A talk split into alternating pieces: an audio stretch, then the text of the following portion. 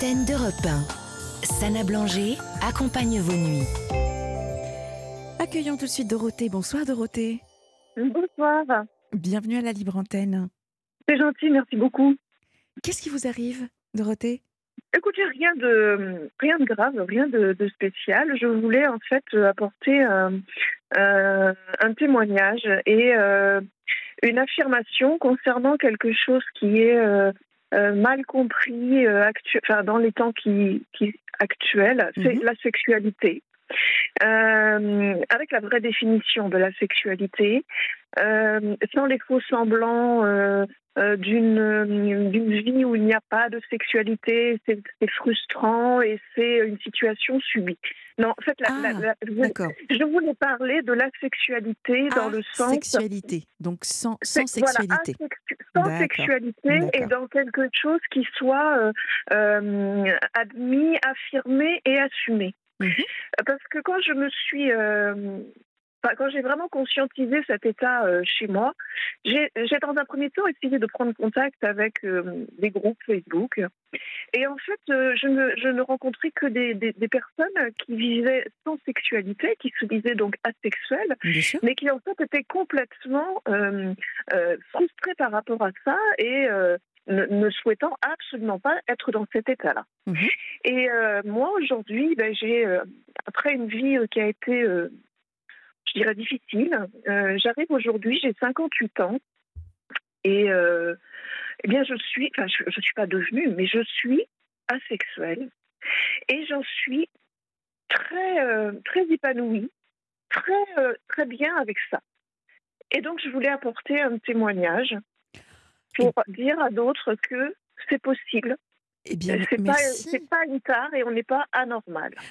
Euh, Alors, merci et euh, merci. Je vous dis merci, euh, Dorothée. Pour quelle raison? Parce que effectivement, euh, c'est vrai que quand une personne euh, exprime le fait qu'elle est asexuelle, très souvent on la regarde comme si elle était un peu un ovni, un extraterrestre, Ah oui, à ah se oui. dire mais comment fait cette personne? Oui. Mais je- parce que voilà, le, le sexe, c'est la vie. hein, en même temps, ça, permet aussi de donner la vie. Et euh, alors, je, je le dis tout de suite aux auditeurs, et je vous rassure, ça n'est pas un trouble psychique. mais non, mais oui, mais l'his- l'histoire, c'est que euh, j'ai fait plusieurs thérapies pour entre guillemets manque de désir, et on a, ça, ça a été analysé comme anormal, et on a voulu me réparer, me restaurer pour que je retrouve du désir sexuel. Et donc je me suis, je me suis effectivement vécue comme anormal. Alors, Dorothée, puisque Et vous nous et appelez. ça m'a bousillé, ça m'a bousillé ma vie d'adulte. Eh, Je comprends. Alors, puisque vous nous appelez, est-ce que vous acceptez euh, qu'on en parle un petit peu plus intimement, si je puis dire Parce que là, Bien forcément. évidemment. Bon, Bien évidemment. euh, c'est un sujet qui, effectivement, n'est pas forcément euh, abordé de façon. euh, euh, simple, voire un, un Mm. thème qui n'est pas forcément léger non plus, parce que comme je vous disais, on vous regarde un peu bizarrement. Mais alors, Ouais. Dorothée, comment euh, comment c'est venu chez vous Voilà, ce, ce, ce, cette, euh, ce constat? Racontez-nous Je- comment c'est bah, venu au fur et à mesure, parce que forcément. Je, je voudrais, je voudrais pas être euh, euh, abondée dans, dans une histoire personnelle qui est pas euh, qui est pas facile, mais en même temps, on est obligé de, je suis obligée de passer par là pour pour expliquer un Eh oui. peu forcément. euh, le cheminement. Mm.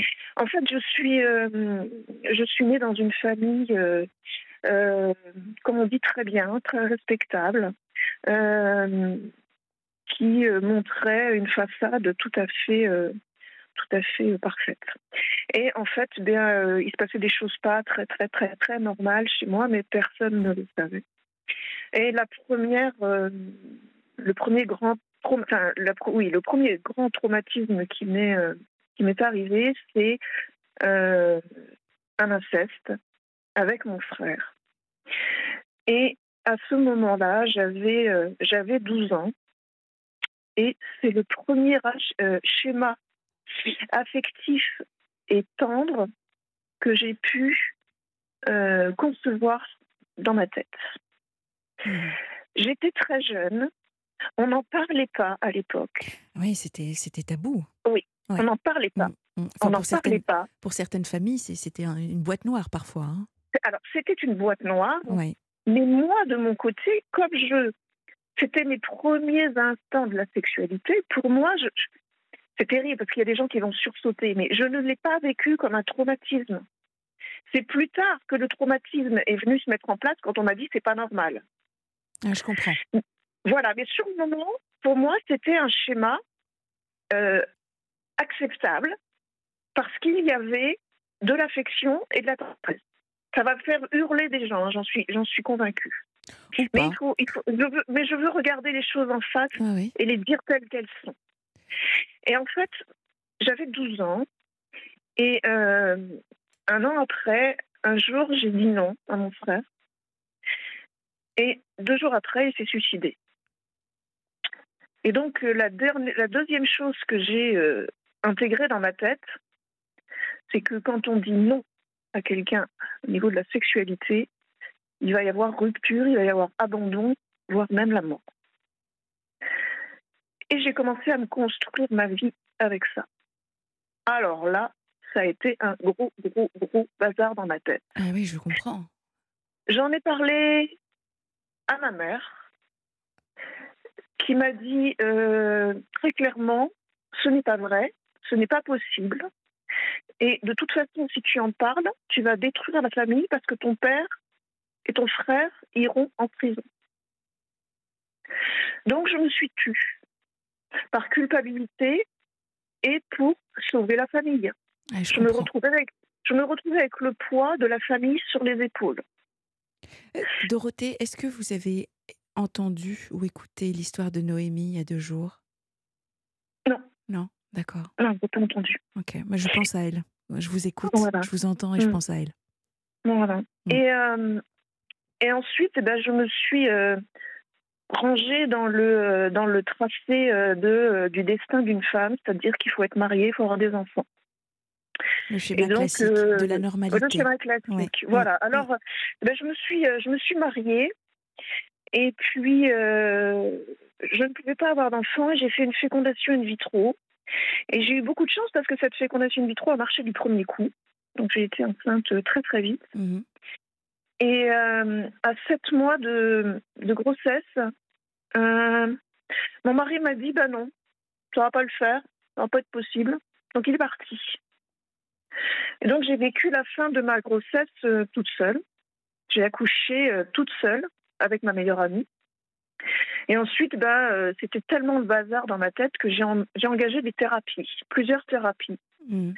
Justement dans lesquelles on a voulu me, me réparer parce qu'il fallait absolument que je- que j'ai du désir. C'était pas normal que j'ai pas de désir. Et pendant cette thérapie, euh, j'ai euh, j'ai eu le- la nécessité de, bah, de mettre les pieds dans le plat au niveau de la famille et de dire voilà ce qui m'est arrivé, c'est pas normal et il n'y a pas que moi qui devrais me faire soigner, c'est tout le monde qui devrait se faire soigner là-dedans. Oui, je comprends.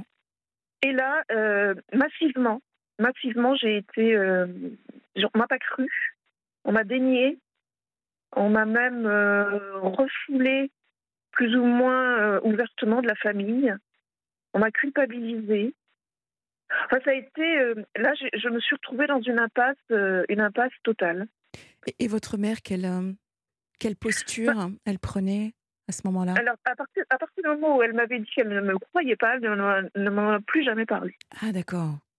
Elle a, elle a mis, elle a- mis une chape de silence, mais Ah, Elle, elle, elle mettait, elle est décédée maintenant, elle mettait des chapes de silence sur les choses qui la dérangeaient. C'est-à-dire que la- la- le, le, le suicide de mon frère, il y avait eu un, un silence. C'est-à-dire que euh, ce suicide, on ne m'a jamais euh, expliqué pourquoi mon frère s'est suicidé. Et c'est pour ça que moi, j'ai, euh, ben, j'ai- je, je me suis fait mon histoire dans ma tête en me disant que c'était de ma faute.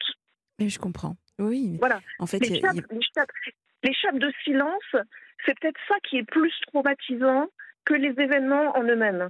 je comprends. c'est ça que je veux faire passer, parce que c'est très très important euh, de comprendre que ce n'est pas forcément euh, l'événement qui est traumatisant, mais comment il est traité. C'est au moment où, le, au traitement de, de- de- du traumatisme, enfin, au traitement de, de l'événement, c'est Mhm. là que ça devient un traumatisme dans la tête de l'enfant.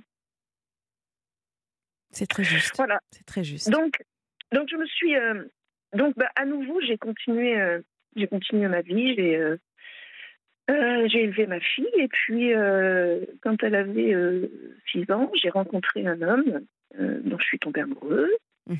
et nous nous sommes mariés et la belle histoire n'est pas terminée malheureusement et il a adopté ma fille. Elle n'avait plus de, elle n'avait plus d'ascendance donc mon mari l'a adoptée et puis tout allait bien. Sauf que je sentais effectivement qu'au fond de moi, euh, j'avais pas vraiment, euh, pas vraiment de, désir sexuel, mais euh, on m'avait tellement dit que le sexe en couple c'était obligatoire et que c'était même hors maternité et que c'était indispensable, que c'était le ciment du couple, que bah en fait je me je me je, m'abandonnais à ça. Mmh sans en mettre, et tout, tout ça s'est joué de façon inconsciente, bien évidemment. Et, euh, et puis, il y a eu un moment, je ne sais pas pourquoi, il y a eu un déclic. À 30 ans, j'ai entamé une période de alors libération hormonale, sexuelle, tout ce que vous voulez, mais je me suis lâchée complètement et je suis allée explorer euh, tous les euh, tous les désirs, tous les tous les fantasmes. Mmh j'ai je me suis, euh, je me suis épanouie là-dedans, j'ai aimé. Mhm. Euh, jusqu'à ce que euh, eh ben, mon deuxième mari soit séduit et séduise ma meilleure amie avec qui j'avais accouché de ma fille et qui était la témoin de mon deuxième mariage. Mm. Qui était la marraine de ma fille. Alors, vous, aviez une sexualité avec, avec cet homme plutôt donc libéré? De ce que, hein, en, sous-titre, c'est ce que, c'est ce que l'on comprend. Oui. Et, en fait, est-ce que vous aviez embarqué, si je puis dire, votre meilleur ami dans, dans ou est-ce que c'est alors là, ça a été vraiment pouf, la chape de ah plomb, vous découvrez ça, la ah trahison de part et d'autre? En fait, en fait, c'est terrible parce que ma meilleure amie, euh, euh, c'était il y a 15 ans, ça, un jour, elle m'a, elle m'a téléphoné. On était très amis ensemble, tous les trois. Enfin, je veux dire, euh, ça se passait très, très bien. Mhm. Et ma meilleure amie, je l'appelle un jour pour, pour le nouvel an, et puis elle me dit non, non, ça va pas du tout. En fait, j'ai un cancer. Et je lui dis, bah, écoute, de toute façon, on va être là, on va t'aider, on va te soutenir. Et en fait, on a commencé à faire des allers-retours chez elle pour la soutenir, son opération, mhm. sa chimiothérapie. On y allait très souvent. Et puis très vite, euh, j'ai dit à mon mari, attends, il y a un truc qui va pas bien là. Euh, je, sens quelque chose qui va, mais non, mais non, euh, t'es folle. Et puis, bah, il a fallu quatre ans pour que pour qu'il me qu'il accepte enfin de me dire que oui, il avait couché avec elle et qu'il avait entamé une relation avec elle. Pendant quatre ans, j'ai cru que j'étais folle. Et ça faisait quatre ans qu'ils étaient. Ouais, ah. ça faisait quatre ans. Ça faisait 4 ans. Donc là, si vous voulez, ça commençait à faire un petit peu beaucoup de traumatisme, d'abandon et de mmh. trahison, de, de, choc émotionnel dans, dans, ma vie. Et, euh, et puis je me suis retrouvée, bah là, je me suis retrouvée toute seule. Et là, ça a été, euh, ça a été la chute. Ça a été la chute vers l'enfer parce que euh, ma solitude, elle était inacceptable. Euh, C'était pas possible d'être toute seule. J'arrivais pas à vivre. J'étais angoissée. J'ai fait plusieurs dépressions. J'ai fait plusieurs tentatives de suicide parce que pour moi, il n'y avait plus d'issue. Il n'y avait pas de possibilité. Malgré, malgré la présence de votre fille, vous n'arriviez pas à, retrouver et à puiser de la force quelque part? Euh, Ça a été très compliqué parce que ça aussi, ça a entraîné par la suite euh, des, des, complications. Parce que oui, ma fille a été là. Euh, mais euh, plus tard, elle me l'a reproché parce qu'elle m'a dit c'était pas à moi de te, ramasser à la petite cuillère, tu m'as fait vivre des choses épouvantables. Et elle me dit aujourd'hui que, que je ne l'ai pas aimée, que je ne me suis pas bien occupée d'elle et elle ne veut plus avoir de contact avec moi. Donc ça a aussi détruit 40 mm. ans de ma vie. 40 ans de ma vie. Mm, mm, et euh, du, coup, bah, j'ai commencé à essayer de, bah, de rencontrer des gens euh, sur euh, adopter un mec, tous ces trucs-là. Mhm. Et j'ai fait des rencontres qui n'étaient pas vraiment très intéressantes et où j'avais beaucoup de, de déceptions et, et qui commençaient à me monter à la, tête l'idée que les hommes me voyaient, ne me voyaient pas comme une personne, ils me voyaient comme, euh, comme l'objet de leur désir de plaisir. Ah, c'est c'est comme ça que vous aviez c'était le ressenti que vous aviez?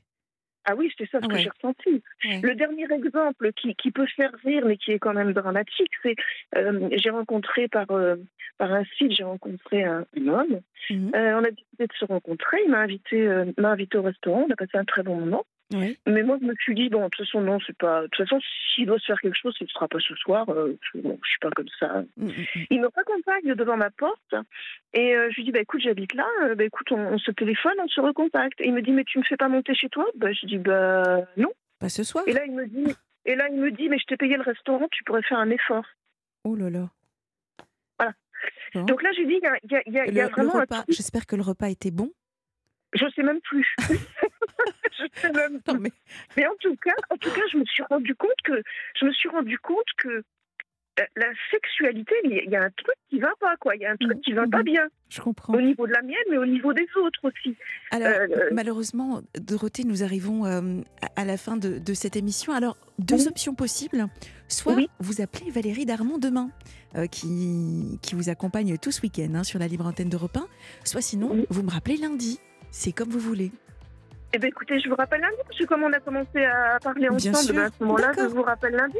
Euh, pas de problème, je vous Très rappelle bien. lundi. hein. Eh ben alors, Voilà. donc, euh, rendez-vous euh, lundi, ma chère Dorothée. Merci à Anne, Jérôme, Yves euh, pour, pour vos confidences et votre confiance surtout. Donc, vous avez rendez-vous ce week-end avec Valérie Darmon.